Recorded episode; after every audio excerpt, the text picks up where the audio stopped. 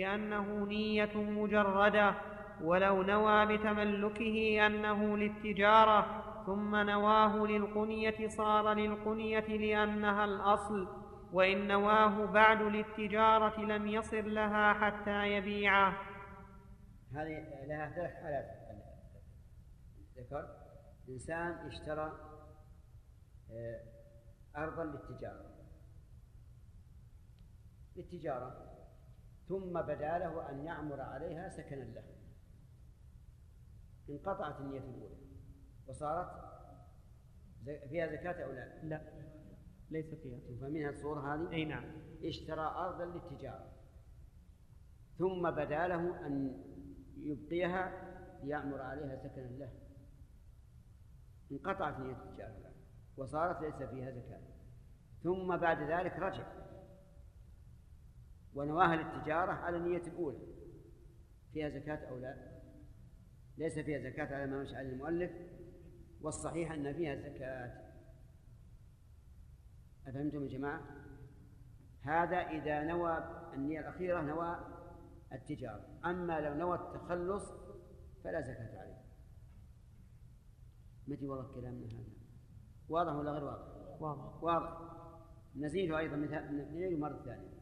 رجل اشترى أرضا من مخطط أراضي. تعرفون مخطط أراضي ولا ما تعرفونه؟ أرض مخططة على أنها مساكن بيوت.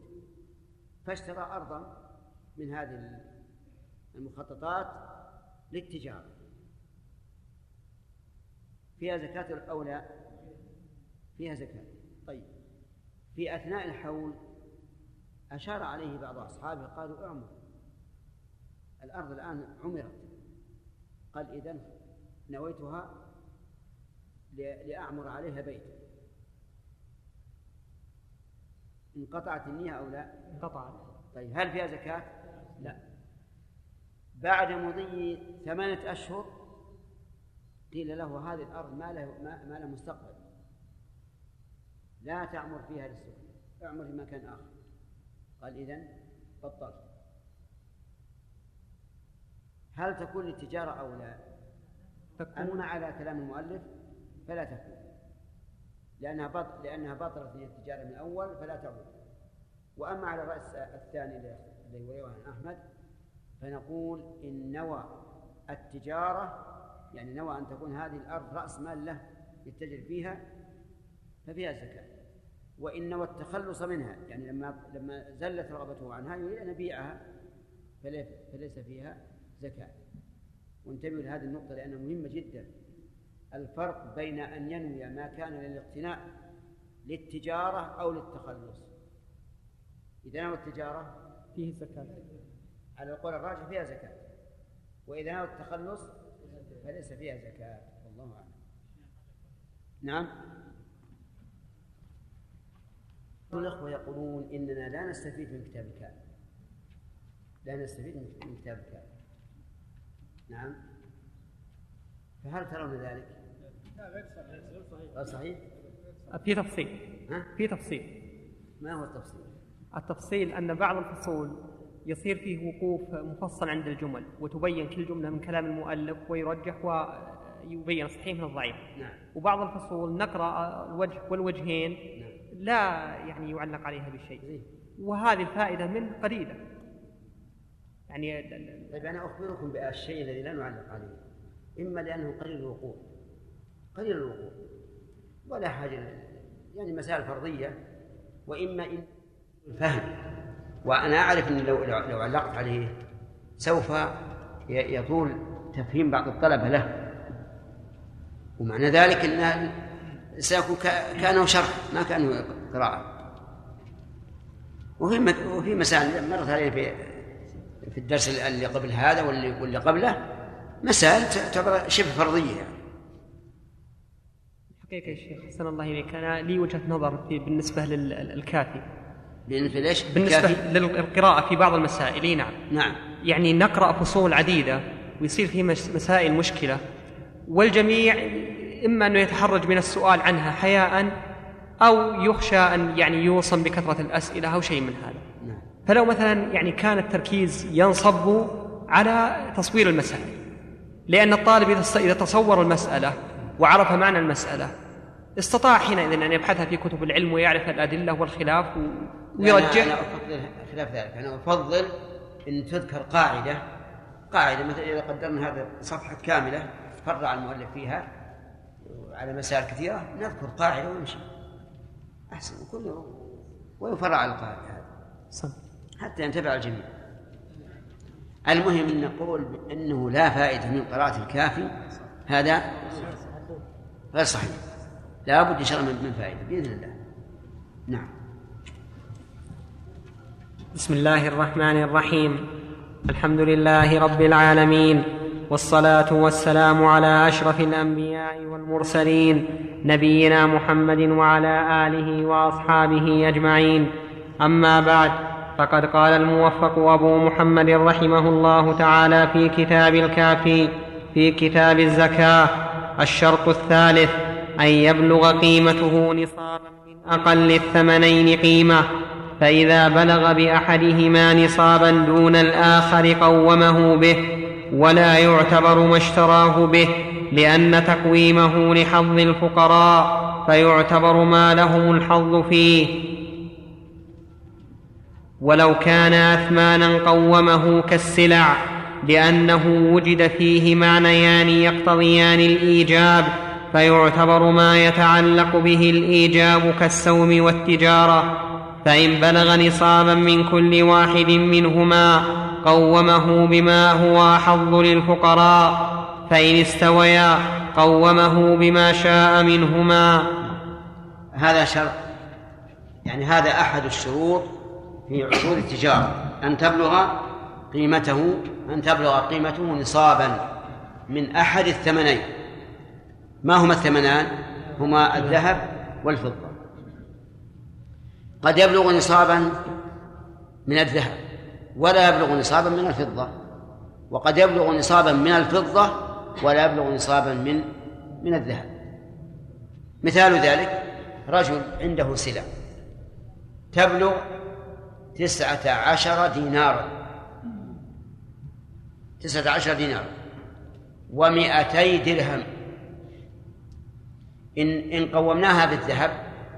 لم تبلغ النصاب. لم تبلغ النصاب. لأن نصاب الذهب عشرون دينار. وإن قومناها بالفضة بلغت نصابا لأن نصاب الفضة مئة درهم. فهل نقومها بالفضة؟ لأنها غالب غالب نقود الناس وهي الغالب في أيديهم أو نقومها بالذهب يقول المؤلف نقومها بالأحظ فإذا بلغ بأحدهم نصابا دون الآخر قومه به. يعني لا بالآخر. وهل المعتبر ما اشتراه به؟ أو المعتبر القيمة وقت وجوب الزكاة. يقول المعتبر القيمة وقت وجوب الزكاة. فلو قدرنا أن رجلا اشترى سلعة للتجارة بعشرة آلاف ريال وعند تمام الحول صارت تساوي خمسة آلاف ريال كم يزكي آدم؟ كم يزكي؟ عجيب يا جماعة. خمسة آلاف. نعم. يزكي خمسة آلاف ريال. ولو كان بالعكس اشتراها بخمسة آلاف ريال وصارت تساوي عشرة آلاف ريال. كم؟ يزكي عشرة آلاف لأن المعتبر القيمة وقت وجوب وجوب الزكاة ولا يعتبر ما اشتريت به. طيب إذا كانت التجارة أثمانا كأموال الصيارف الصيارف أموالهم ذهب وفضة. فهل نعتبر بالذهب أو بالفضة؟ نقول إذا بلغت إذا بلغت النصاب بأحد الثمنين وجبت الزكاة. فهذا رجل صيرفي عنده خمسة دنانير خمسة دنانير لكنها تساوي مائتي درهم. فيها الزكاة أو لا؟ فيها. فيها زكاة. ولو كان لا يريد التجارة بهذه الخمسة الدنانير لم تجب فيها الزكاة لماذا؟ لأنها لم تبلغ النصاب. فصار ما أعد للبيع وما أعد للتكسب يعتبر عروض تجارة. فيه الزكاة وتعتبر قيمته بقطع النظر عن عينه وجوهره. نعم. الشرط الرابع الحول لقوله صلى الله عليه وسلم لا زكاة في مال حتى يحول عليه الحول ويعتبر وجود النصاب في جميع الحول لأن ما اعتبر له الحول والنصاب في جميع الحول لأن ما اعتبر نعم لأن. لأن ما اعتبر له الحول والنصاب في جميع الحول. اعتبر وجوده. عندي مكرر الجملة ها؟ كرر الجملة مرتين. لأن ما اعتبر له الحول والنصاب اعتبر وجوده في جميعه كالأثمان لأن ما اعتبر له الحول والنصاب في جميع الحول اعتبر وجوده في جميعه كالأثمان. لكن هل يعتبر حول الحول عليه بعينه؟ الجواب لا. لأن هذا تاجر. يمكن يشتري آخر سلعة قبل تمام الحول بشهر. فهل نقول هذه السلعة التي اشتراها ليس فيها زكاة؟ لا. لأن لأن عروض التجارة الإنسان يبدلها يبدل بعضها ببعض دائما. فإذا قدر أن الرجل كان عنده أرض للتجارة اشتراها بعشرة آلاف ريال. وقبل تمام الحول بشهر باعها بأرض أخرى. فهل نقول إن الحول انقطع أو لا زال مستمرا؟ لا زال مستمرا. وكذلك لو باعها بدراهم ثم اشترى بالدراهم سيارات للتجارة فإن المعتبر حول الأرض ولا حول ملك السيارات؟ حول الأرض. والمثال إنسان عنده أرض آه، اشتراها للتجارة فباعها قبل تمام الحول بمائة ألف ريال. ثم اشترى بمائة ألف ريال سيارات للتجارة. صح معرض هل نقول لابد أن يحول الحول على هذه السيارات؟ أو نقول إذا مضى شهر يتم به حول الأرض وجب عليه الزكاة؟ الثاني.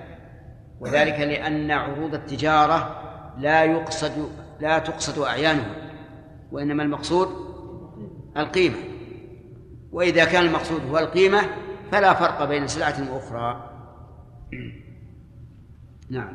ولو اشترى للتجارة عرضا لا يبلغ نصابا ثم بلغه انعقد الحول عليه من حين من حين صار نصابا.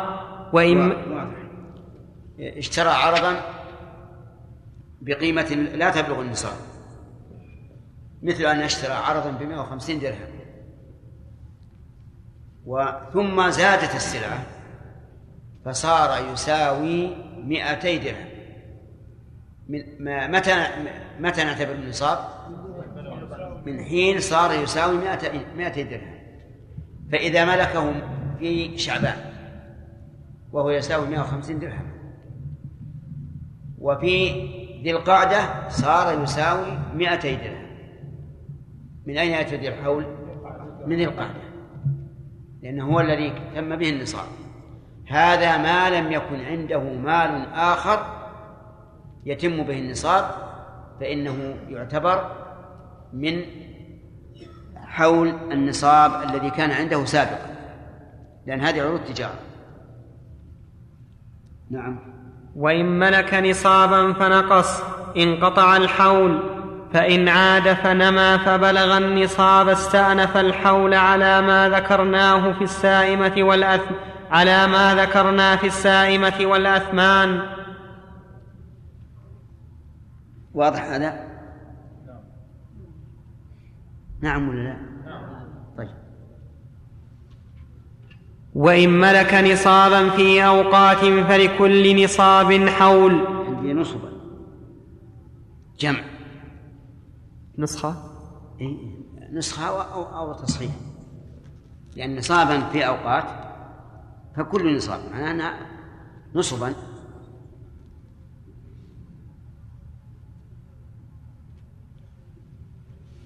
وإن ملك نصبا في أوقات فلكل نصاب حول. ولا يضم نصاب إلى نصاب ولأن المستفاد يعتبر له حول أصله. لأن, ولا يضم نصاب إلى نصاب لأن المستفاد يعتبر له حول أصله على ما أسلفناه. وإن لم يكمل الأول وإن لم يكمل الأول إلا بالثاني فحولهما منذ ملك الثاني. وإن لم يكمل وإن لم يكمل إلا بالثالث فحول الجميع من حين كمل النصاب. نعم هذا رجل ملك أنصبا في اوقات فلكل نصيب حول. يعني ملك النصاب الأول في محرم. والثاني في ربيع والثالث في رجب. كل واحد له نعم له حوله. وهذا يظهر يظهر كثيرا في مسألة الرواتب. الرواتب الآن الإنسان لا يملكها دفعة واحدة. كل شهر له له راتب. فهنا نقول كلما ملك نصابا انعقد حوله من ملكه وهذا بخلاف ربح التجارة فإن ربح التجارة يكون تبعا للأصل. فإذا قدر أنه ملك نصابا في محرم وصار يبيع ويشتري به ولما آه، قارب الحول زاد هذا النصاب وصار يساوي أكثر من النصاب. فهل يزكي هذا الزائد وإن لم يتم حوله؟ نعم. الجواب نعم. يزكيه وإن لم يتم حوله لأن ربح التجارة تابع لأصله. نعم. ها؟ نعم. ليش؟ نصاب واحد. أليس نضم مثلا نصاب ملك نصاب الآن؟ أي نعم. ثم ملك نصف نصاب نضم ما قال نضم إليه في مسألة تكميل النصاب. لكن في الحول ما نضمه إليه. كلما ملك نصابا جدد له حولا إلا إذا كان احتجار افرض أنه رجل مثلا ورث ميراث ورث ميراث أو وهب له هذا النصاب. فهل نقول هذا الذي وهب له يبني حوله على ما سبق؟ أو يبتدئ له حولا؟ طيب هذه هي المسألة. الغنم هنا فرق بين تكميل النصاب وبين الحول الغنم مثلا لو أن الإنسان اشترى سائم عنده مثلا أربعين شاة سائم ثم في أثناء الحول اشترى سائمة أخرى. فإنها تضم إليه في النصاب فقط. لكن في مسألة الحول لا. لكل جديد حوله إلا إيش؟ فروض التجارة. إلا ربح التجارة ونتاج السائل. هذه خذها قاعدة. نعم. الدولة ما يعتبر كالأجير فيكون انعقاد الحول من حين عقد التجارة لا. الموظف لا لا يستحق الراتب إلا إذا تم الشهر فقط. ولهذا جائز منه ينفصل أو يقال أو ما أشبه. كل يوم مقابل. نعم كل يوم من الشهر له مقابل لكن لا لا لا يعطى إلا مشاهرة هو يومية. الموظف عبارة عن استحقاق للوظيفة بالمشاهرة لا باليومية. وإن كان توزيع الراتب على على الأيام لا يضر. نعم. فصل ولا يشترط أن يملك العرض بعوض. ذكره ابن عقيل وابو الخطاب. وقال القاضي يشترط أن يملكه بعوض كالبيع والخلع والنكاح فإن ملكه بهبة أو احتشاش أو غنيمة لم يصر للتجارة لأنه ملكه بغير عوض أشبه الموروث ولنا أنه ملكه بفعله أشبه المملوك بالبيع وفارق الإرث لأنه بغير فعله فجرى مجرى الاستدامة. اذا يتلخص في هذه المسألة أن في المسألة ثلاث أقوال. القول الأول أنه لا يكون للتجارة إلا إذا ملكه بعوض. فإن ملكه بغير عوض لم يصل للتجارة. وهذا هو الذي أشار إليه المؤلف الآن. قول من؟ قول القاضي رحمه الله. يشترط أن يملكه بعوض فإن ملكه بهبة فعلى رأي القاضي لا يكون للتجارة حتى يبيعه ويشتري بثمنه عرضا آخر. القول الثاني أنه يشترط أن يملكه بفعله سواء كان بعوض أو بغير عوض. وعلى هذا الرأي إذا وهب له عرض من عروض التجارة ثم نواه للتجارة. يكون للتجارة أو لا؟ يكون لها. يكون للتجارة. القول الثالث أنه لا يشترط أن يملكه بعوض ولا أن يملكه باختيار وأنه متى ملكه ثم نواه للتجارة صار للتجارة وهذا الذي رجحناه أولا. رجحناه أولا وأخيرا. لقول النبي صلى الله عليه وسلم إنما الأعمال بالنيات. ولحديث سمرة أن أنهم يخرجون الزكاة عما يعدونه للبيع. فصار الخلاف على أقوال ثلاثة. الأول أنه يشترط أن يملكه بعوض فإن ملكه بغير عوض لم يكن للتجارة ولو نواه حتى يبيعه ويشتري بثمنه عرضا آخر. والقول الثاني أنه يشترط أن يملكه بفعله سواء بعوض أو بغير عوض. فإن ملكه بغير فعله كالإرث فإنه لا يكون للتجارة حتى يبيعه ويشتري عرضا جديدا. القول الثالث أنه متى نواه للتجارة؟ صار للتجارة سواء ملكه بفعله أو بغير فعله. وهذا هو الراجح اعتبارا بإيش؟ بالنية. نعم. فصل وإذا اشترى نصابا للتجارة بآخر لم ينقطع الحول لأن لأن الزكاة تتعلق بالقيمة والقيمة فيهما واحدة انتقلت من سلعة كيف كتب واحد عندنا؟ واحد في آخر السطر والهاء مربوطة في أول السطر. نعم. والقيمة فيهما واحدة انتقلت من سلعة إلى سلعة فهي كدرا فهي كدراه كدراهم نقلت من بيت إلى بيت. وإن اشتراه بأثمان لم ينقطع الحول لأن القيمة في الأثمان كانت ظاهرة فاستترت في السلعة. وكذلك لو باع نصاب التجارة بنصاب الأثمان لم ينقطع الحول لذلك.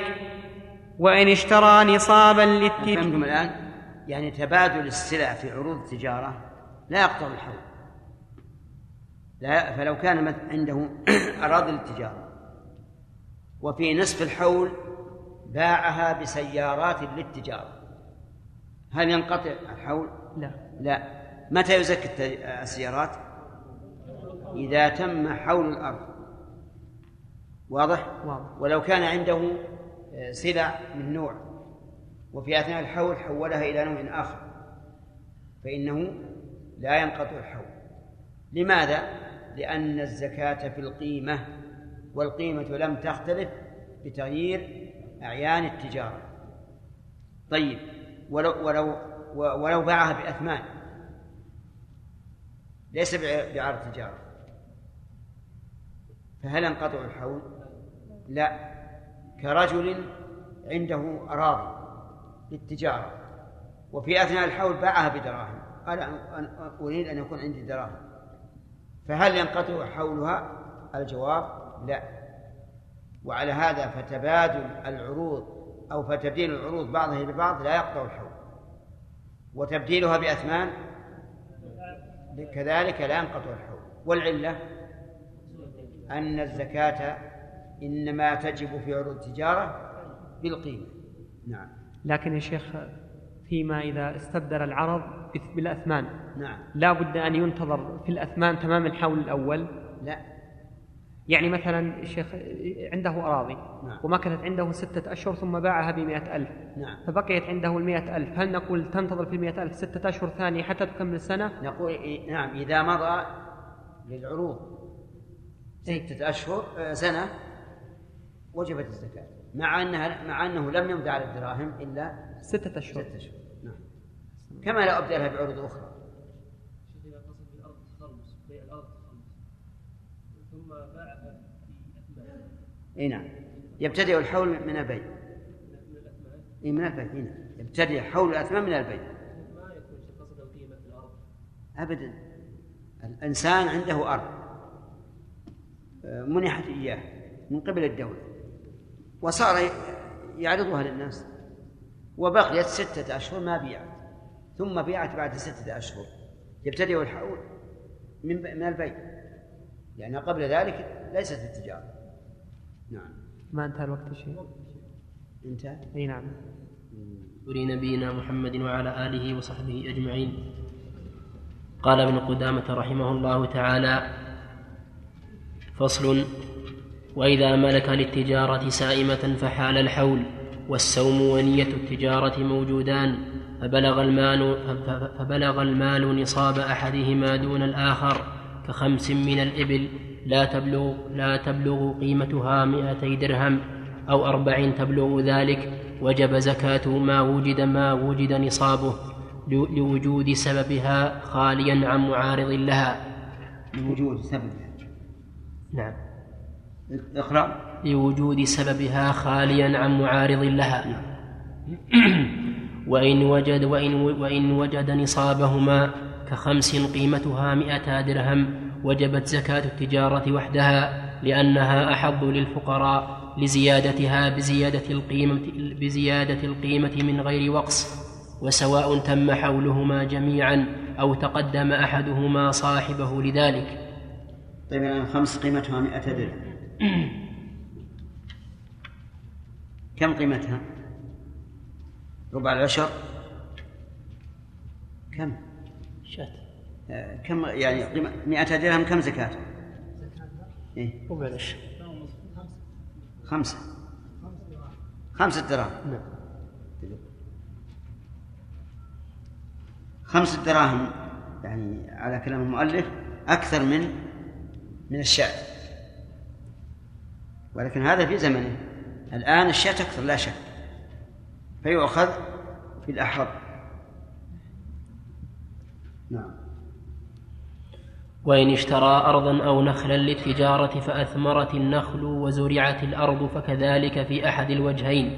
وفي الآخر يزكي الثمرة والزرع زكاة العشر ثم يقوم النخل والأرض فيزكيها لأن ذلك يزكيهما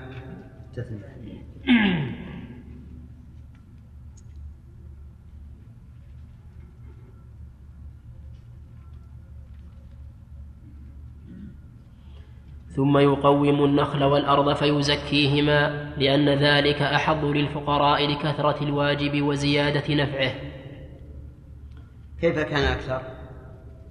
لأنه لو زكى الثمرة زكاة تجارة كان فيها ربع العشر وإذا زكاها زكاة. ثمرة صار فيها إما العشر كاملا وإما نصف العشر فهو أكثر. نعم.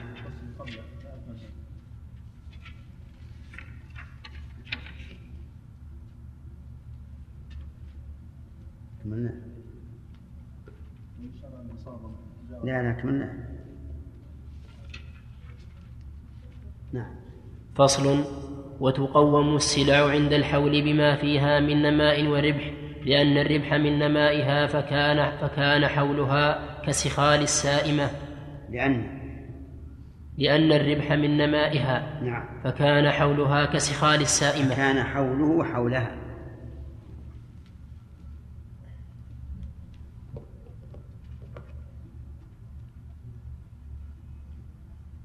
فكان حوله حولها كسخال السائمة وما, نوى وما نما بعد الحول ضم إليه في الحول الثاني لأنه إنما, لأنه إنما وجد فيه.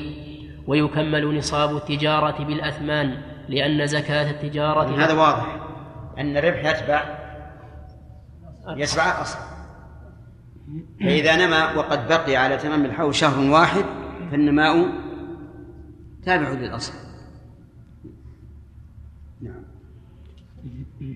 لأن زكاة التجارة تتعلق بالقيمة فهما جنس واحد وتخرج الزكاة من قيمة العروض لا من أعيانها لأن زكاتها تتعلق بالقيمة لا بالأعيان. وما اعتبر النصاب فيه وجبت الزكاة منه كسائر الأموال. وقدر زكاته هذا هو هو المذهب أنه تخرج زكاة العروض من النقدين ولا تخرج من الأموال. وهذا القول لا شك أنه أحوط. أولا لأن زكاة العروض تجب في في إيش؟ في القيمة. ما تجب في الأعيان؟ لأن الأعيان ليست مرادة للتاجر. التاجر يشتري هذه السلعة اليوم ويبيعها غدا أو في آخر اليوم. ليست مرادة له. مراد التاجر في عروض التجارة هو القيمة. فتجب الزكاة في القيمة. فيخرج الزكاة من القيمة. ثانيا أنه لو قلنا يخرجها من المال. فهل هذا المال الذي عند التاجر يكون مرغوبا عند الفقراء؟ قد قد لا يرغبه الفقير. فيذهب ويبيعه بنصف قيمته أو أقل. أو يبقيه عنده بالبيت تأكله الأرض. ثالثا أنه ربما يحابي نفسه. يحابي نفسه فينظر إلى المال الكاسد عنده. الذي لم يتيسر له البيع ف إيش؟ يخرجه عن الزكاة. فيكون فيكون ممن تيمم الخبيث. لذلك كان القول بإخراج النقود أولى. لكن لو فرض أن الأمور اختلفت وكان الأحب إلى الفقراء الإخراج من نفس أعيان المال فحينئذ يخرج منه.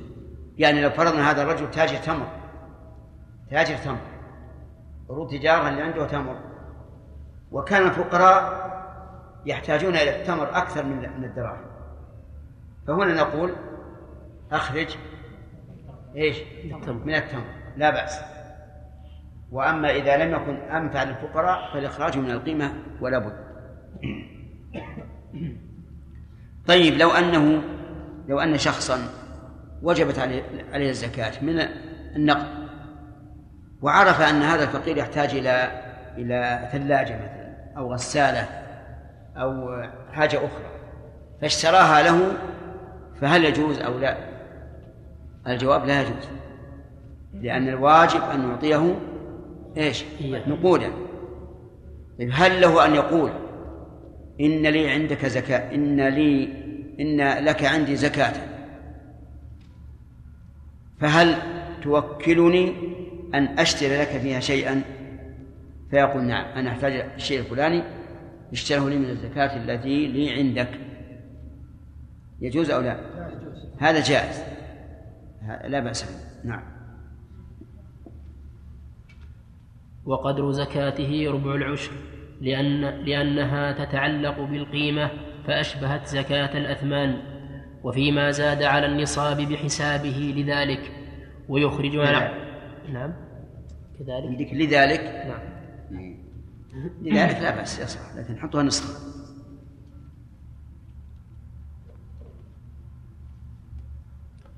ويخرج عنها ما شاء من عين أو ورق لأنهما جميعا قيمة. صحيح. يعني يخرج إن شاء من الذهب وإن شاء من الفضة. لكن الذي يناسب عامة الناس هو عجيب لا. الفضة. لأن إذا كان عنده دينار وهو يحتاج إلى حاجة تساوي درهما. كيف يعمل؟ يشق عليه يصرف ثم يشتري. فالغالب أن أن أن الأرفق بالفقير أن تؤخذ الزكاة من الورق من الفضة. نعم. فصل. وإذا تم الحول على مال المضاربة فعلى رب المال زكاة رأس المال وحصته من الربح لأن حول الربح حول الأصل وله إخراجها من المال لأنها من مؤونته وواجبة لأنها من مؤونته وواجب, وواجب وواجبة لسببه ويحسبها من نصيبه. لأنها واجبة عليه فتجب عليه كدينه. تحسب. وتحسب عليه.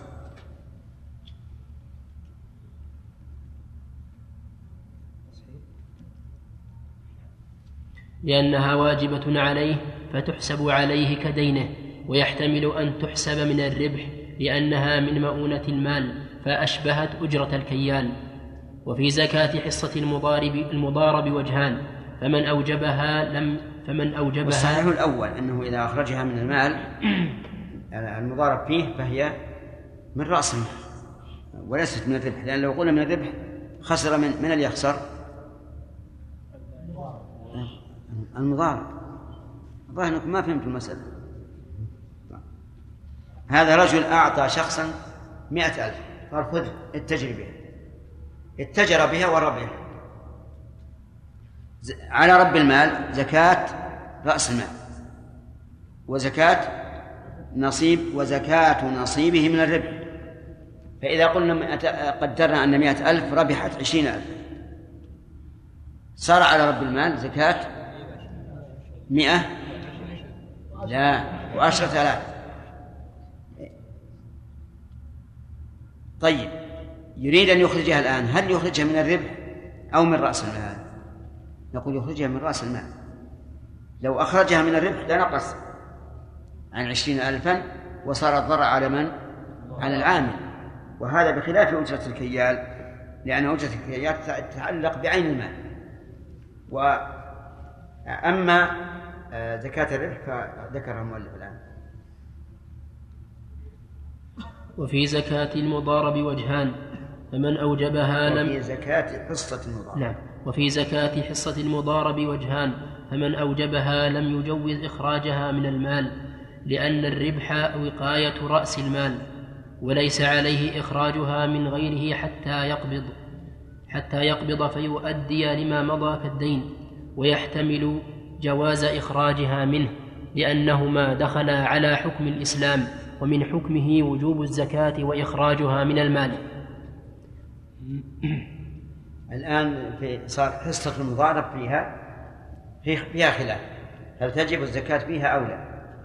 والصحيح أنه إذا تم الحول وهي لم تقسم أن فيها الزكاة. لأنها ربح مال تجب زكاته فيجب عليه أن يزكيها. ولأن هذا هو الظاهر من عمل الناس من عهد الرسول عليه الصلاة والسلام إلى اليوم أنه إذا وجبت الزكاة من المال أخرج منه ومن ربحه.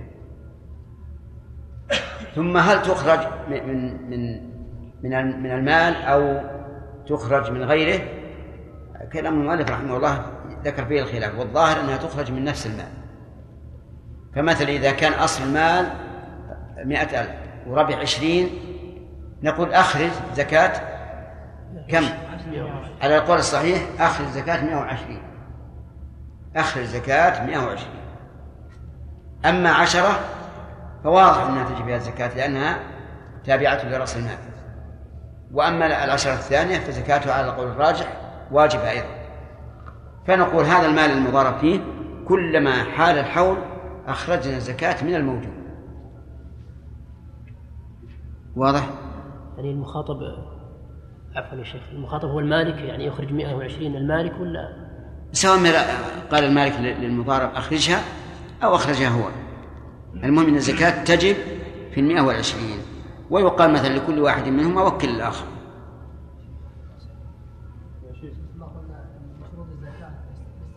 نعم. لا تم الحول الآن. صحيح قبل الحول ما ما, ما ندري. لكن تم الحول وجب الزكاة مستقرة. ما هي الصورة التي لا يزكي بها المضارب المذهب المذهب ما يزكي مطلق. حتى لو تم الحول ما يزكي. لكن صحيح هو ما ذكر ما ذكر المؤلف الوجه الثاني.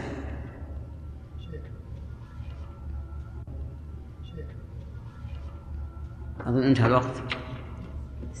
لا باقي. نعم. باقي باقي ما. ترى ال... نفس الموضوع نعم. باقي خمس دقائق. نعم. فصل وإذا أذن كل واحد من الشريكين للآخر أعد أعد وإذا؟ وإذا أذن كل واحد من الشريكين بإخراج. بإخراج. نعم. عندنا للآخر ها؟ عندنا للآخر. للآخر طيب. أوضح. عندنا للإخراج. في إخراج الزكاة وإذا أذن كل واحد من من الشريكين للآخر في إخراج زكاته فأخرجاها معا ضمن من كل عندي في إخراج الزكاة. كلكم بضمير؟ إيه بضمير. نعم.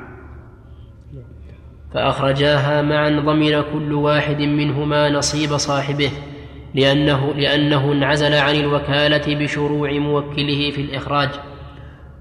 وإن أخر وإن أخرجها أحدهما قبل الآخر ضمن الثاني نصيب الأول علم بإخراجه أو لم يعلم لأن الوكالة زالت بزوال ما وكل فيه فأشبه ما لو وكله في بيع ثوب ثم باعه الموكل.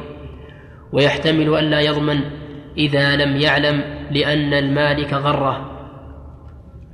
وهذا هو الأصح نعم. لا غرة. المالك غره فصل. ومن اشترى شقصا للتجارة بمئتي درهم. مثل هذا الحال نقول الأفضل أن لا الأولى أن لا يوكل كل واحد منهم الآخر. لأنه لأنه إذا وكل أحدهم الآخر فالذي يدفع الأول يكون أبرأ ذمة الجميع. فإذا أخرج الثاني بعده فقد أخرج ما ليس بواجب فيضمن. فنقول من أصل. أحدكما يوكل أحدهما يوكل الآخر فقط. نعم. فصل. ومن اشترى شقصا للتجارة بمائتي درهم فحال الحول وقيمته أربع وقيمته أربعمائة فعليه زكاة أربعمائة ويأخذه الشفيع بمائتي درهم لأن الشفيع يأخذه في الحال بالثمن الأول وزكاته على المشتري لأنها زكاة ماله. ولو وجد ولو وجد به عيبا رده بالثمن الأول وزكاته على المشتري.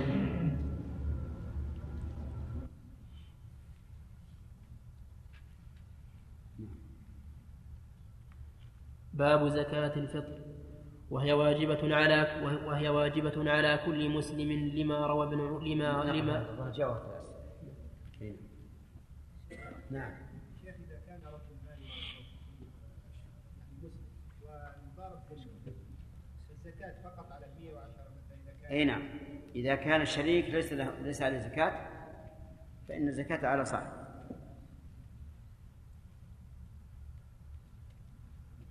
ما هي أسئلة؟ نعم لو المبلغ مع الربح يبلغ النصاب لكن لو ان الربح لم يبلغ النصاب هل يضاف إليه. يكون في ضرر؟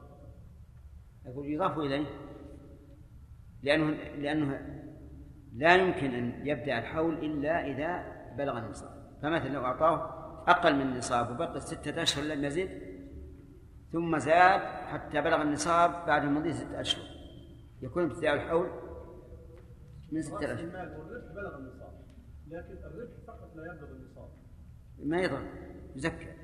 المضارب نعم المضارب تزكى لأنه ما يخالف تبع هذا. الربح تبع الأصل.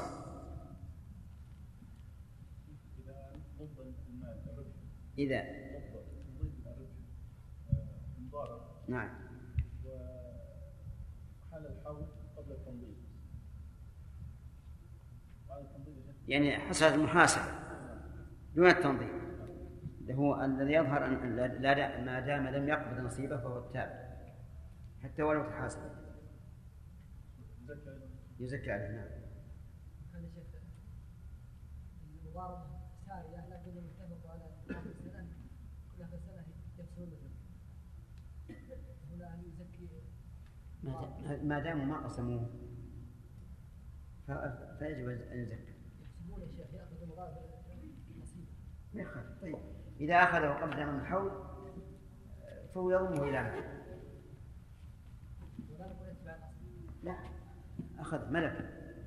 انفصل عن الأصل نعم.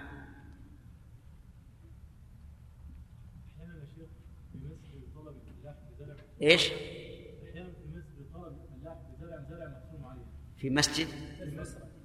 إيه. طلب في مصر. نعم. يطالب بزرع فيجد أن الم- المحصول أقل من المطلوب.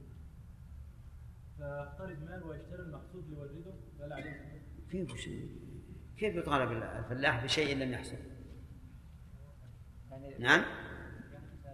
غلط. يعني بالنسبة للحكومه تطالبه يعني بقدر معين من من هذا المحصول. طيب. ما ما حصل شيء. الأرض ما أنبتت. نعم؟ على كل حال أنظرونا بارك الله فيكم حتى نسكن مصر. قال ابن قدامة رحمه الله تعالى باب زكاة الفطر وهي واجبة على كل مسلم لما روى ابن عمر. قال فرض النبي صلى الله عليه وسلم زكاة الفطر من رمضان على الذكر والأنثى والحر والمملوك من المسلمين صاعا من تمر أو صاعا من شعير. فعدل الناس به نصف صاع من بر على الصغير والكبير وأمر أن تؤدى قبل خروج الناس إلى الصلاة متفق عليه. وتجب على المكاتب عن نفسه لل... بسم الله الرحمن الرحيم. زكاة الفطر هذا من باب إضافة الشيء إلى سببه. يعني الزكاة التي سببها الفطر من رمضان. وهي واجبة على كل مسلم صغيرا كان أو كبيرا حرا أو عبدا. وفي حديث ابن عمر رضي الله عنه أن النبي صلى الله عليه وسلم أمر أن تؤدى قبل خروج الناس إلى الصلاة يعني في يوم العيد قبل أن يخرجوا إلى الصلاة. فدل ذلك على أنه لا لا تصرف بعد الصلاة وأنه إذا أخرها إلى ما بعد الصلاة بلا عذر فإنها لا تقبل لأن النبي صلى الله عليه وسلم قال من عمل عملا ليس عليه أمرنا فهو رد. وأما قول الفقهاء رحمهم الله إنها بعد الصلاة في يوم العيد مكروهة وبعد يوم العيد حرام فهذا قول ضعيف. ثانيا إذا قال قائل إذن امنعوها قبل يوم العيد قلنا نعم. لو, لو لم يكن عندنا إلا هذا الحديث لمنعناها ولقلنا إنها لا يجزئ إخراجها قبل العيد. لكن قد دلت السنة على أنه يجوز إخراجها قبل العيد بيوم أو يومين. وقول صاع من تمر أو صاع من شعير. إنما نص على ذلك لأن ذلك غالب قوتهم في ذلك في ذلك العهد. إما التمر وإما الشعير. وفي حديث أبي سعيد قال كان طعام يومئذ التمر والشعير والزبيب والأقل ولم يكن البر في عهد الرسول عليه الصلاة والسلام كثيرا شائعا منتشرا وإن كان موجودا كما يدل عليه حديث آه الربا. فقد قال الذهب بالذهب والفضة بالفضة والبر بالبر.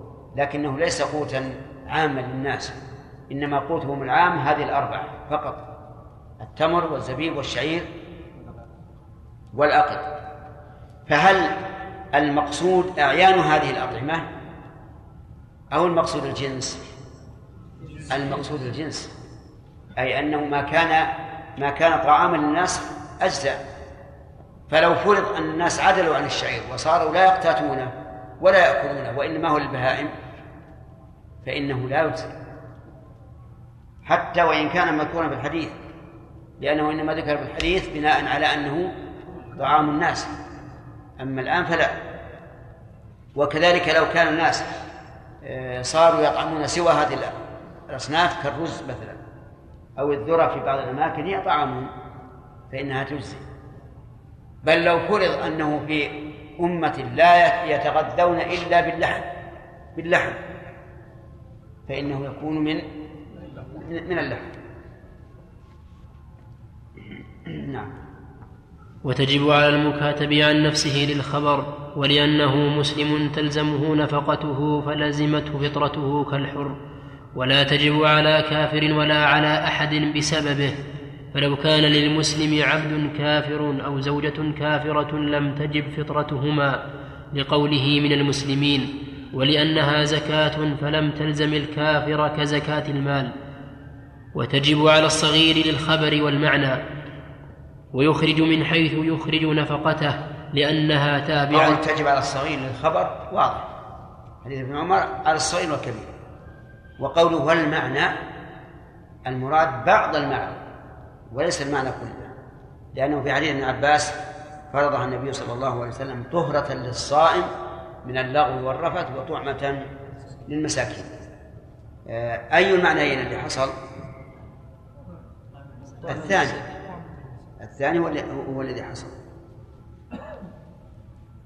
نعم ويخرج من حيث يخرج نفقته لأنها تابعة لها ولا تجب على جنين كما لا تجب في أجنة السائمة ويستحب إخراجها عنه لأن عثمان رضي الله عنه كان يخرج عن الجنين فإن ملك الكافر عبدا مسلما لم تجب فطرته لأن العبد لا مال له والسيد كافر وعنه إذا قلنا بإخراج عن جنين فكم يخرج؟ صاع واحد أو صاعين؟ في احتمال أنهم اثنان وقد وقد قلنا في الفرائض إذا مات عن حمل فإنه يوقف له الأكثر من إرث ذكرين أو أنثيين. احتياطا. فيقال الفرق أن ذاك حق للمخلوق فلزم فيه الاحتياط. أما هذا فهو حق لله والأصل براءة الذمة فلا يخرج إلا عن جنين واحد. نعم. فإن ملك الكافر عبدا مسلما لم تجب فطرته لأن العبد لا مال له والسيد كافر. وعنه على السيد فطرته لأنه من أهل الطهرة فلزم السيد فطرته كما لو كان مسلما. ولكن هذه المسألة مسألة فرضية. لأن لأن الكافر لا يمكن أن يملك المسلم. إذ أن بيع المسلم على الكافر لا يصح وإذا أسلم عند الكافر أجبر على إزالة ملكه كما ذكر العلماء في كتاب البيع. نعم. فصل ولا تجب إلا بشرطين. أحدهما أن يفضل عن نفقته ونفقة عياله يوم العيد وليلته صاع لأن النفقة أهم فتجب البداءة بها لقول النبي صلى الله عليه وسلم ابدأ بنفسك رواه مسلم. وفي لفظ وابدأ بمن تعول رواه الترمذي. فإن فضل صاع واحد أخرجه عن نفسه. فإن فضل آخر بدأ بمن تلزمه البداءة بنفقته على ما نذكره في بابه إن شاء الله لأنها تابعة للنفقة. فإن فضل بعض صاع ففيه روايتان. إحداهما يلزمه إخراجه لقوله, لقوله صلى الله عليه وسلم إذا أمرتكم بأمر فأتوا منه ما استطعتم. ولأنه لو ملك بعض العبد لزمته, لزمته فطرته فكذلك إذا ملك بعض المؤدى لزمه أداؤه. والثانية لا يلزمه لأنه عدم ما يؤدي به الفرض فلم يلزمه كمن عليه الكفارة إذا لم يملك إلا بعض الرقبة. فإن فضل الأول. أنه إذا فضل بعض صاع فإنه يخرجه لأن هذا حق. يتعلق حق لآدم فوجب أن يخرج منه ما استطاع.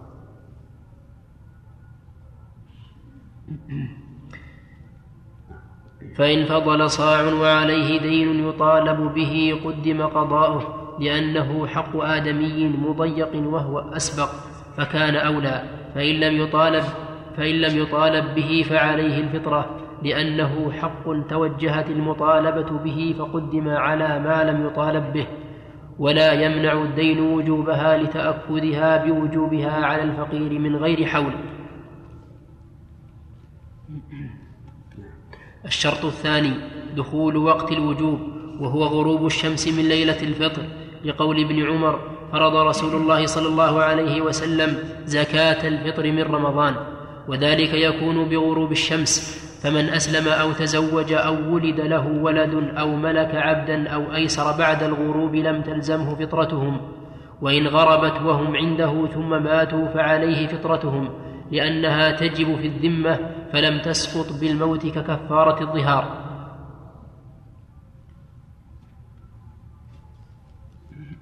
طيب لو تزوج قوله فمن أسلم أو تزوج. العبرة بالعقد ولا بالدخول؟ بالعقد. العبرة بالعقد. هنا. فصل. ولا ف... شيخ في مسألة العقد ما هو قالوا في النفقات أنه لا يجب عليه أي نعم. نعم لأنه في مقابل الاستمتاع. وأما هذا فلا. لا لا ما يشترط الدخول نعم. فصل. والأفضل والأفضل إخراجها يوم العيد قبل الصلاة للخبر ولأن ولأن المقصود إغناء الفقراء يوم العيد عن الطلب. لقول النبي صلى الله عليه وسلم أغنوهم عن الطلب في هذا اليوم. رواه سعيد بن منصور. وفي إخراجها قبل الصلاة إغناء لهم في اليوم كله فإن قدمها قبل ذلك بيومين جاز لأن ابن عمر كان يؤديها قبل ذلك بيوم أو يومين ولأن الظاهر أنها تبقى أو بعضها فيحصل الغناء بها فيه وإن عجلها لأكثر من ذلك لم يجز لأن الظاهر أنه ينفقها فلا يحصل بها الغنى المقصود يوم العيد وإن أخرها عن الصلاة ترك الاختيار لمخالفته الأمر وأجزأت لحصول الغنى بها في اليوم وإن أخرها عن اليوم أثم هذا لت... ضعيف جدا لأن حديث ابن عباس صريح قال فمن أداها قبل الصلاة فهي زكاة مقبولة ومن أداها بعدها فهي صدقة من الصدقات فالصواب أنه يحرم تأخيرها عن صلاة العيد وأنه لو أخرها ثم أخرجها بعد صلاة العيد فهي صدقة من الصدقات ويكون آثما حتى يتوب إلى الله. فإن قال إنسان لو لم يعلم بالعيد إلا بعد صلاة العيد إيه نعم إلا إلا في وقت متأخر لم يتمكن من أدائه. قلنا هذا عذر. أو كان في البر ولا علم بالعيد إلا بعد صلاة العيد فهذا عذر. أو كان قد أعدها لإخراجها يوم قبل الصلاة ثم سرقت ولم يتمكن. فالمهم إذا كان لعذر لا بأس. نعم. هنا يقول له لا يجوز إذا كان تعجل قبل ذلك بأكثر نعم. من يوم أو يومين. نعم. شيخ فما قولكم في من يستدل بحديث أبي هريرة؟ آه، من أن الشيطان كان يأتيه آه، ثلاث أيام وكان على صدقة رسول الله صلى الله عليه وسلم. نعم. قالوا إن الظاهر صدقة الفطر هذا يجاب عنه والله أعلم بأن الرسول ليس وكيلا للفقراء إنما هو وكيل الأغنياء ولا تدفع للفقراء إلا في حينها. نعم. وإن أخرها عن اليوم أثم لتأخيره الحق الواجب عن وقته ولزمه القضاء لأنه حق مال وجب فلا يسقط بفوات وقته كالدين. فصل. ولا يشترط لوجوبها الغنى بنصاب ولا غيره لما روى أبو داود بإسناده عن ثعلب عن ثعلبة بن أبي صعيد عن أبيه أن رسول الله صلى الله عليه وسلم قال أدوا صدقة الفطر صاعا من بر أو قمح عن كل اثنين صغير أو كبير حر أو مملوك, أو مملوك غني أو فقير أما غنيكم فيزكيه الله وأما فقيركم فيرد الله عليه أكثر مما أعطى. ولأنه حق مالي لا يزيد بزيادة المال فلا يشترط هذا فيه يحتاج من يخرجه أو ما تخريج ما في تخريج نعم؟ يخرج ها؟ ترك اعتمدنا على كتاب مخرج ولكن ما ما ما وجد. ما وجد. طيب. سمير. سمير الجزائري. ولأنه حق مالي لا يزيد بزيادة المال فلم يشترط في وجوبه النصاب كالكفارة.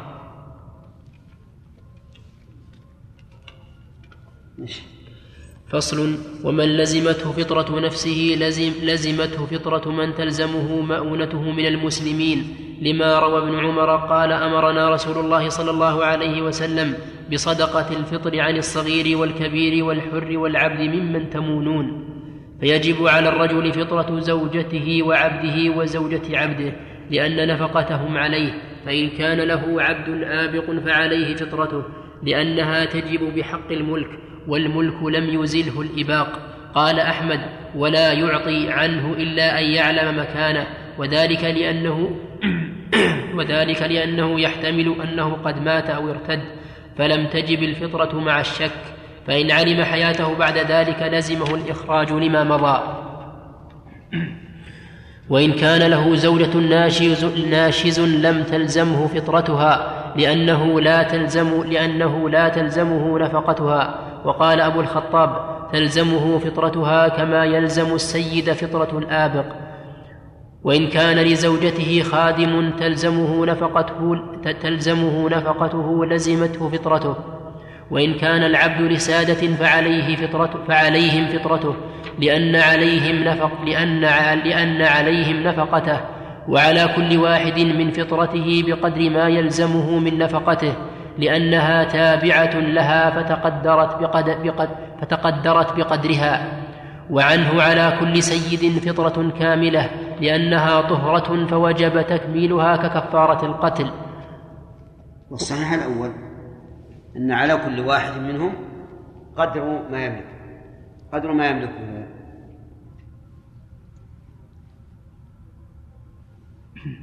ومن نصفه حر ففطرته عليه وعلى سيده لمن لما ذكرنا. كما. نعم. كما ذكرنا. نعم. ومن نصفه حر ففطرته عليه وعلى سيده كما ذكرنا. ومن نفقته على اثنين من أقاربه أو الأمة التي نفقتها على سيدها وزوج وزوجها. فطرة نعم. إيش؟ نعم. فطرته عليهم. فطرته؟ عليهم. نعم. أو الأمة التي نفقتها على سيدها وزوجها فطرتها؟ وزوجها. نعم. فطرته؟ إيه؟ يعني جواب من نفقته. نعم. فطرته عليهما كذلك. يعني بس يعني فيها خطأ أن الفاء الرابطة ما ما هي موجودة. ففطرته؟ إيه؟ ومن نفقته على اثنين من أقاربه أو الأمة التي نفقتها على سيدها وزوجها فطرته عليهما. يعني الصواب من حيث اللغة العربية أن يقال ففطرته عليه نعم. ومن تكفل بمؤونة شخص فمانه شهر رمضان فالمنصوص عن أحمد أن عليه فطرته لدخوله في عموم فالمنصوص عن أحمد أن أن عليه فطرته لدخوله في عموم قوله ممن تمونون. واختار أبو الخطاب أنه لا تلزمه أنه لا تلزمه فطرته كما لا تلزمه نفقته. وحمل الخبر على من تلزمه المؤونة بدليل وجوبها عن الآبق ومن ملكه عند الغروب. ولم كيف؟ ولم يمنهما. إيه يمنهم نعم. ومن ملكه عند الغروب ولم يمنهما وسقوطها عمن وسقوطها عمن مات أو أعتق قبل الغروب نعم. واعتق قبل الغروب وقد معنى وسقو وسقوطها عمن مات أو أعتق قبل الغروب وقدمناه. وقد مانه. نعم. قدمناه عندك؟ لا لا. وسقوطها عمن عمن مات أو اعتق قبل الغروب وقد مانه. انتهى نعم الحمد لله رب العالمين وصلى الله وسلم وبارك على عبده ورسوله نبينا محمد وعلى آله وأصحابه أجمعين. أما بعد فقد قال الموفق أبو محمد رحمه الله تعالى في كتاب الكافي فصل وعلى الموسرة التي زوجها معسر فطرة نفسها لأنه كالمعدوم وإن كانت أمة ففطرتها على سيدها لذلك ويحتمل أن لا كذلك.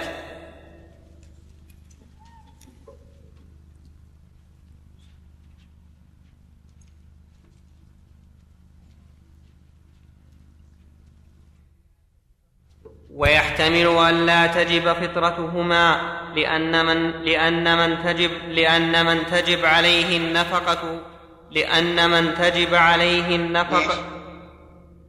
من تجب.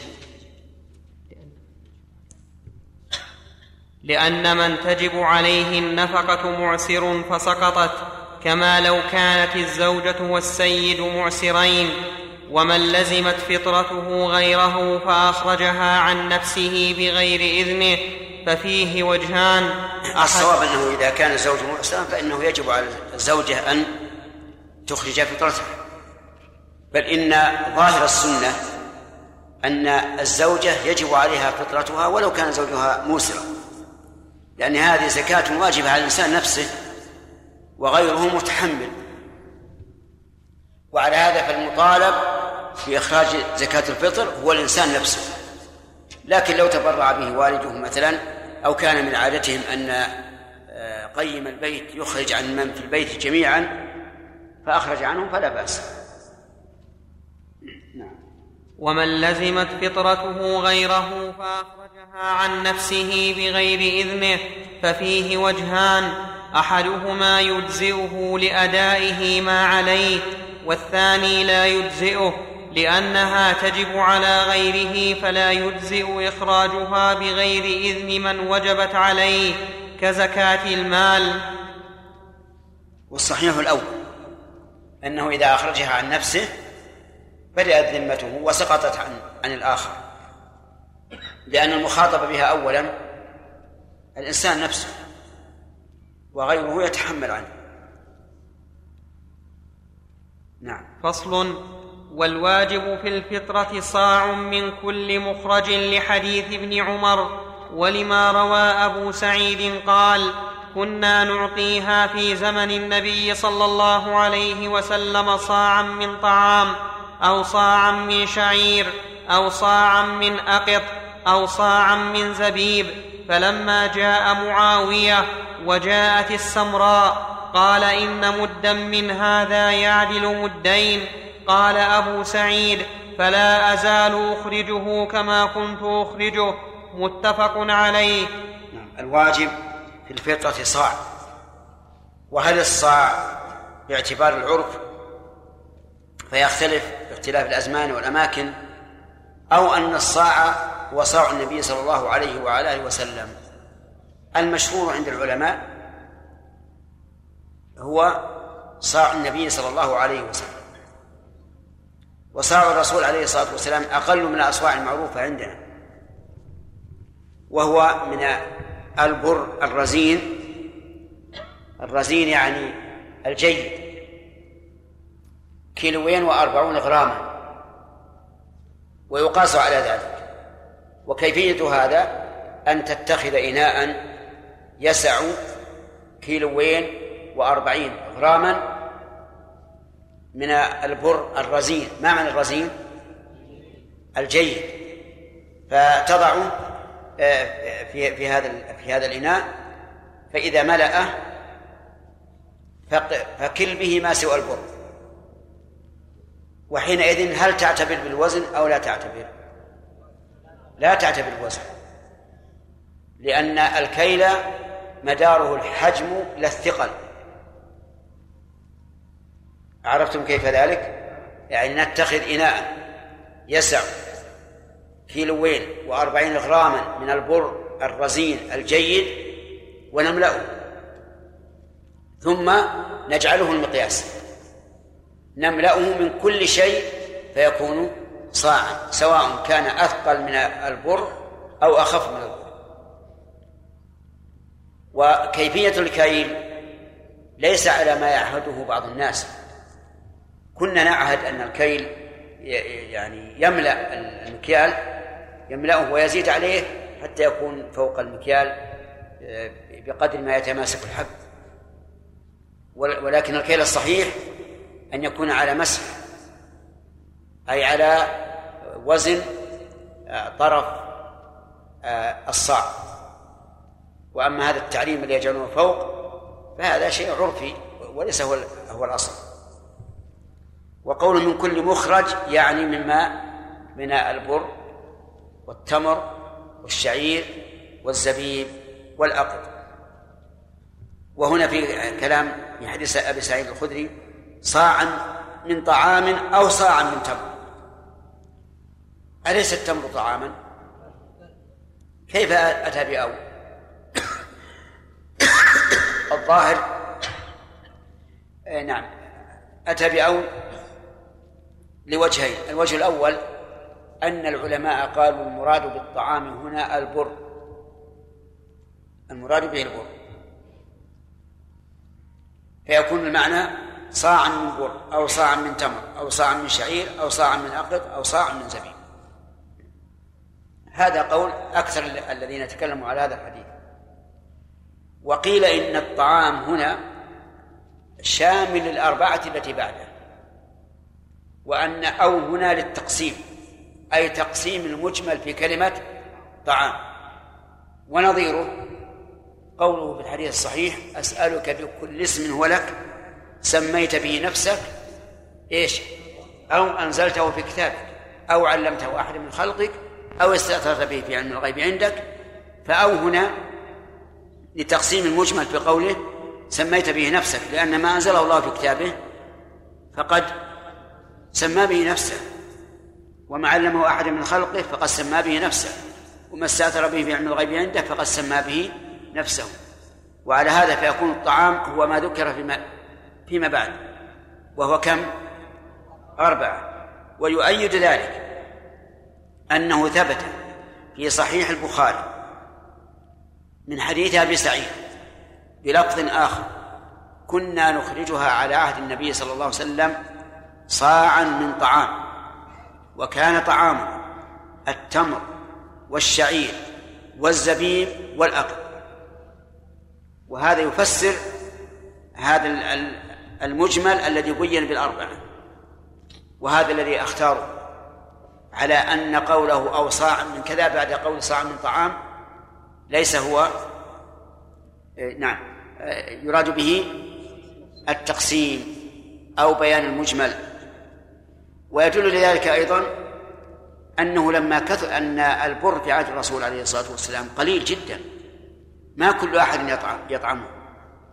حتى جاءت الفتوحات وكثر الخير الخير فصار البر طعاما لأكثر الناس. ولهذا لما جاء معاوية رضي الله عنه وتولى الخلافة وجاء المدينة قال أرى مدا من هذا يساوي مدين أو يعدل مدين من شعير. مما يدل على أن البر في عهد الرسول عليه الصلاة والسلام ليس معروفا ولا شائعا. طيب بقي أن يقال في وقتنا الحاضر البر طعام والتمر طعام. الشعير ليس طعام الزبيب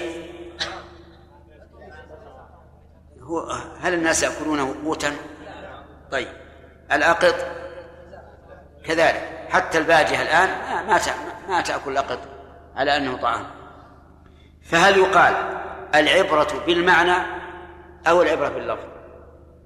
إن قلنا العبرة بالمعنى قلنا هذا هذه الأصناف التي ليست قوتا الآن لا تجزي لا تجزي وإن قلنا وإن أخذنا باللفظ قلنا تجزي على كل حال. عرفتم؟ ويترتب على هذا أيضا. إذا قلنا باللفظ قلنا غيرها لا يجزي إلا إذا عدمت حتى لو كان أفضل عند الناس وأطيب عند الناس كالرز مثلا فإنه لا يجزي إلا إذا عدمت هذه الأصناف. فما هو الأرجح؟ الأرجح فيما نرى أنه العبرة بالمعنى. ولهذا نص الإمام مالك رحمه الله أن الشعير لا يجزئ إلا ما إلا لمن كان لمن كانوا يأكلونه. وأما من لا يأكلونه فلا يجزئ. وكذلك الإمام أحمد رحمه الله عنه روايتان في الأقط إذا كان لا يؤكل هل يجزي أم لا؟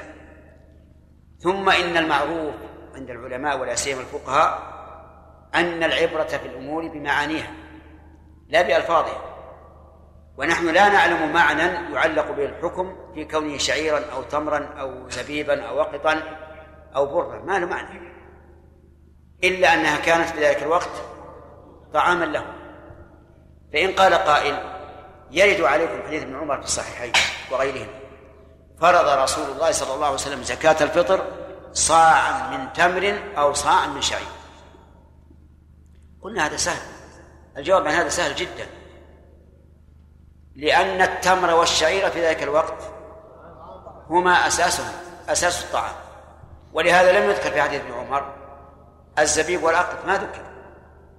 لأن أهل المدينة في ذلك الوقت طعامهم الرئيسي هو التمر والشعير. فذكر النبي صلى الله عليه وسلم التمر والشعير على سبيل المثال وليس على سبيل التعيين. وكما هو معروف عند عند الفقهاء أن العبرة بالمعاني. نعم. ولذلك عند ابن عند ابن حزم رحمه الله لكونه ظاهريا محضا يقول لا يجزي إلا التمر والشعير. فقط. ولا يجزي غيره. لكنه غريب مع إنه في حديث حديث أبي سعيد ذكر الزبيب والأقط. نعم. ومن قدر على هذه طيب هل نأخذ بما قال معاوية رضي الله عنه وتبعه الناس على ذلك؟ أو نأخذ بما ذهب إليه أبو سعيد؟ لا شك أن الاحتياط أن نأخذ بما قاله أبو سعيد. لأن الظاهر أن التمر والشعير في عهد الرسول عليه الصلاة والسلام مختلفان في القيمة. ولو كان المقصود التقويم لقال صاع من تمر أو ما يعادله من من شعير مثلا. فالصواب في هذه المسألة أن أن ما ذهب إليه أبو سعيد رضي الله عنه وهو وجوب إخراج الصاع أقرب إلى الصواب. وأيضا فيه فائدة عظيمة. وهي أن لا يختلف الناس في التقدير. ربما يختلف الناس في التقدير. فيقول مثلا آه، ثلث صاع من البر يساوي صاعا من الشعير. ويأتي آخر ويقول لا ربع صاع من البر يساوي صاع من الشعير فتختلف الأمة. فإذا قلنا أخرج صاع من البر أو التمر أو الشعير أو الزبيب والعقد اكتفينا. والغريب أن الشيخ الإسلام ابن تيمية رحمه الله اختار ما ذهب إليه معاوية أنه يجزي في الفطرة نصف صاع من البر ومن قدر على هذه الأصناف الأربعة لم يجزه غيرها لأنها الموصول كيف الأربعة؟ هو ذكر أربعة ولا خمسة؟ أربعة مع الطعام باعتبار الطعام جنس مستقل أربعة إيه. إذا اعتبرنا الطعام جنسا مستقلا صارت خمسة. طعام. أو تمر. أو شعير. أو أقط. أو زبيب. ما عندي تمر. تمر ما عندك تمر؟ لا. لا ألحقوها. ومن قدر على هذه الأصناف الأربعة اكتبوا لعلها الخمسة.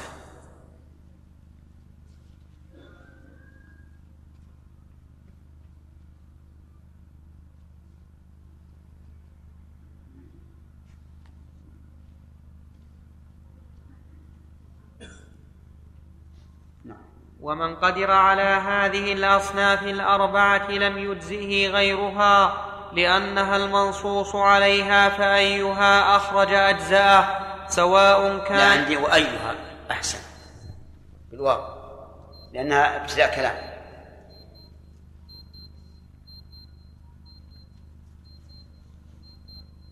وأيها أخرج اجزاه سواء كانت قوته أو لم تكن لظاهر الخبر ويجزئ الدقيق والسويق من الحنطة والشعير لقول أبي سعيد لم نخرج على عهد رسول الله صلى الله عليه وسلم إلا صاعا من تمر أو صاعا من شعير أو صاعا من زبيب أو صاعا من دقيق ثم شك فيه سفيان بعد فقال دقيق أو سلت رواه النسائي. ولأنه أجزاء الحب يكال ويدخر فأشبه الحب ويجزئ إخراج صاع من وقيل لا يجزئ الدقيق. وقيل لا يجزئ الدقيق لأن الحب أصفر من الدقيق. يعني بمعنى يبقى مدة ولا يتغير والدقيق يفسد بسرعة لا سيما إذا لم يكن فيه ملح فإنه لا يبقى إلا أيام قليلة ثم يفسد. وأما الحب فلا يفسد. وهذا القول أقرب إلى الصواب. أن الدقيق لا يجزي.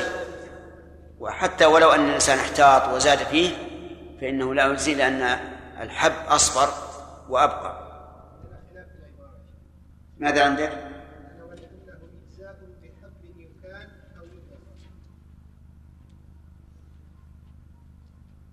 ولأنه أجزاء. أجزاء الحب.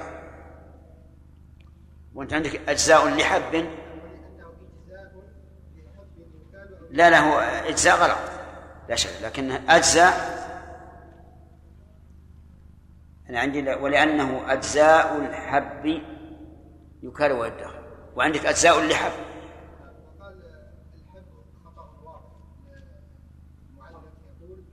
وشو وش بيقول؟ وش عندك؟ وش صح؟ هو صحح هذه بحد بحد. ولنا أجزاء بحب لا لا لا. الظاهر الكلام هو الغلط الواضح. لا الصواب لأنه أجزاء الحب نعم. نعم. اسأل.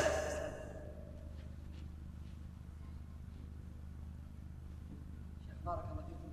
إذا وزنا يعني كنا أو استخرجنا صعنه. ثم كنا فيه خرز مثلا نعم. ثم وزن الخبز نعم. واستخرجنا وزن يعني نعمل بهذا الوزن بدون أن نرجع إلى مرة. الان اي لكن الرز ما يختلف. يعني مثلا مو بعض مثلا جاء ماء وبعض ناشف وبعض. المهم إذا كان ما يختلف لا بأس. كل واحد. ولو زاد شوي. ما في مانع. طيب. الاحتياط ما يضر. في الغالب في الغالب إذا كان هو غالب قوت الناس فهو طعام. نعم قول العبرة بالمعنى هل نقول أنه لا يجزي كان الشعير ولا الزبيب إي نعم نعم نقول هذا؟ إيش؟ بلادنا الآن يخرج التمر ويخرج البر ويخرج الرز وفي بلاد اليمن مثلا يخرج الذرة وفي بلاد الجزائر ما أدري عن كمال وربعه آه أوه. سبحان الله أجل هذا نعم. خلاص ثلاثة. ويجزئ إخراج صاع من أجناس إذا لم يعجل عن المنصوص لأن كل واحد منهما يجزئ منفردا فأجزأ بعض بعض من هذا وبعض من هذا كما لو كان العبد لجماعة وقال أبو بكر يتوجه قول آخر أنه يعطي ما قام مقام هذه الخمسة لظاهر قوله صاعا من طعام. قال والأول أقيس. وفي ال... والله الثاني هو الأقيس قول أبي بكر جيد. أنه يجزي مقام مقامها وإن لم يكن منها. مع, القدرة عليها. بقينا في كونه يخرج أجزاء آه، في صاع واحد. يعني خمس صاع تمر. خمس صاع بر خمس صاع زبيب خمس صاع شعير خمس صاع أقط. يقول المؤلف أن هذا جائز لكن في القلب من هذا شيء. لأن حيث صاعا من شعير أو صاعا أو صاعا من تمر. والشاعر له نظر في اتحاد الجنس. فكيف يعطي الإنسان صاعا مكون من خمسة أجزاء قد لا ينتفع به الفقير. فالظاهر هنا أن الصواب خلاف ما قال المؤلف رحمه الله وأنه لا بد أن يكون الصاع من جنس واحد كما هو ظاهر النص. نعم. وفي الأ... انتهى الوقت؟ ما بقى خلينا نكمل هذا وفي الأقط روايتان إحداهما يجزئ إخراجه مع وجود غيره لأنه في الخبر والثانية لا يجزئ إلا عند عدم الأصناف. قال الخرقي إن أعطى أهل البادية الأقط أجزأ إذا كان قوتهم وذلك لأنه لا يجزئ في الكفارة ولا تجب الزكاة فيه.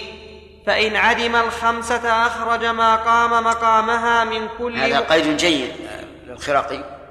أن الأقط يجزي لأهل البادية بشرط أن يكون قوتهم. وهذا نظر إلى المعنى.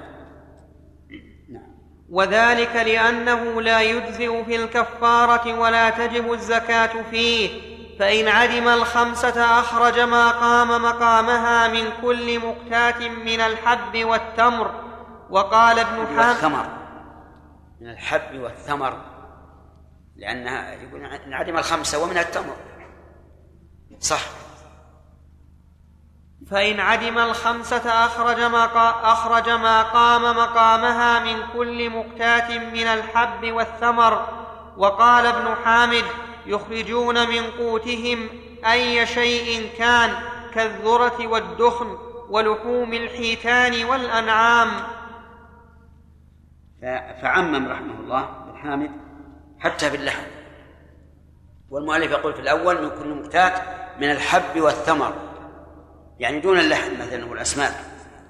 والصواب ما قاله ابن حامد أنه إذا كان مثلا في مكان يقتاتون لحوم الحيتان يجزي لحم.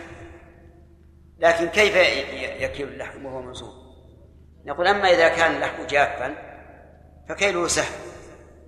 وأما إذا كان موزونا فإنه يزاد في الوزن لأن اللحم إذا طري يكون ثقيلا فلا بد أن يزيد. فإذا كان آه، الصاع كيلوين وأربعين غرام فليجعل أربعة كيلوات لأن الموزون يحتاج ما دام المقصود المقصود الكيل يحتاج إلى زيادة في الوزن.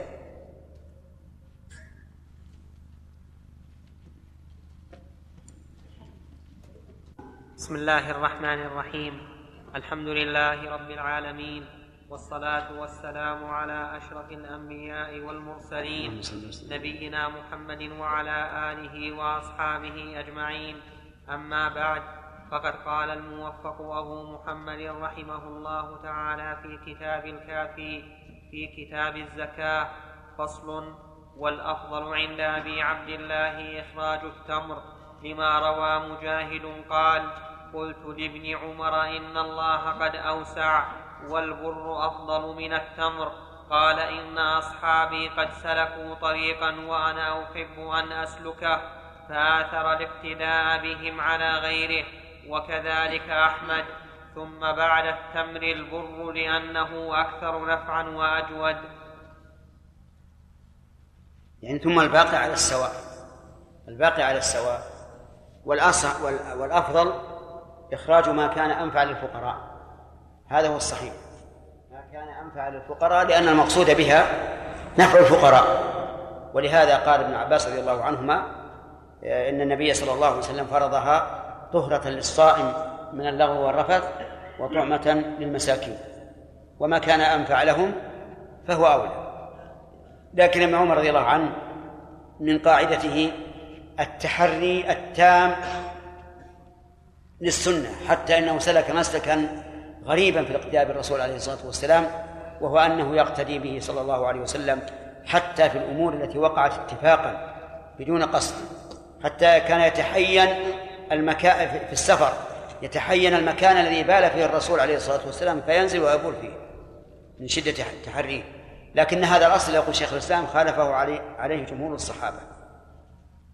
نعم. فصل ولا يجزئ الخبز لأنه خارج عن الكيل والادخار ولا حب معيب ولا مسوس ولا قديم تغير طعمه. لقول الله تعالى ولا تيمموا الخبيث منه تنفقون ولا تجزئ القيمة لأنه عدول عن المنصوص.